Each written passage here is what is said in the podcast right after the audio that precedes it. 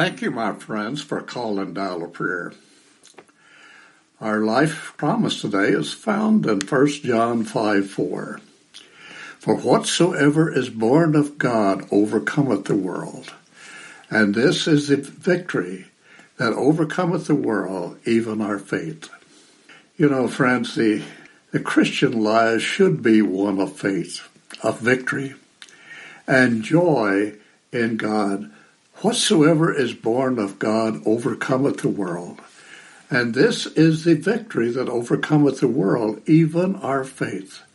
Truly spoke God's servant Nehemiah, the joy of the Lord is your strength. Nehemiah 8.10. And Paul says, rejoice in the Lord always. And again, I say rejoice. Philippians 4, 4. Rejoice evermore. Pray without ceasing. In everything give thanks. 1 Thessalonians 5, 16 to 18. My friends, God is able and willing to be, to bestow upon his servants all the strength that they need and to give them the wisdom that their varied necessities demand. He will more than fulfill the highest expectations of those who put their trust in Him. Friends, Jesus does not call on us to follow Him and then forsake us. If we surrender our lives to His service, we can never be placed in a position for which God has not made provisions.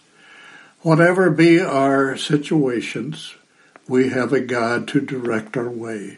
Whatever our perplexities, we have a sure counselor. Whatever our sorrows, bereavement, or loneliness, we have a sympathizing friend. If in our ignorance we make mishaps or mistakes, Christ does not leave us. He shall deliver the needy when he when he crieth, the poor also, and him that hath no helper. Psalm 72:12. The promise claimed.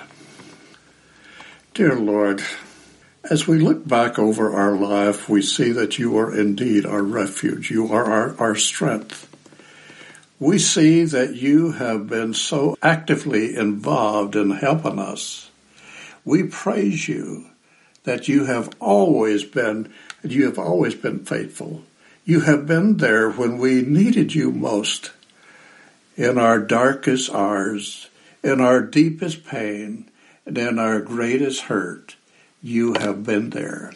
And we too declare with the saints of old, thus far the Lord has helped us. And we praise you for it. In Jesus' precious name, amen. This is Glenn Trammell of the Stearns Seventh day Adventist Christian Church. Thank you, my friends, for calling Dial of Prayer. If there is a prayer request, if he or she would like to be prayed for, would you please visit us online, dialofprayer.info, and you have a blessed day, friends.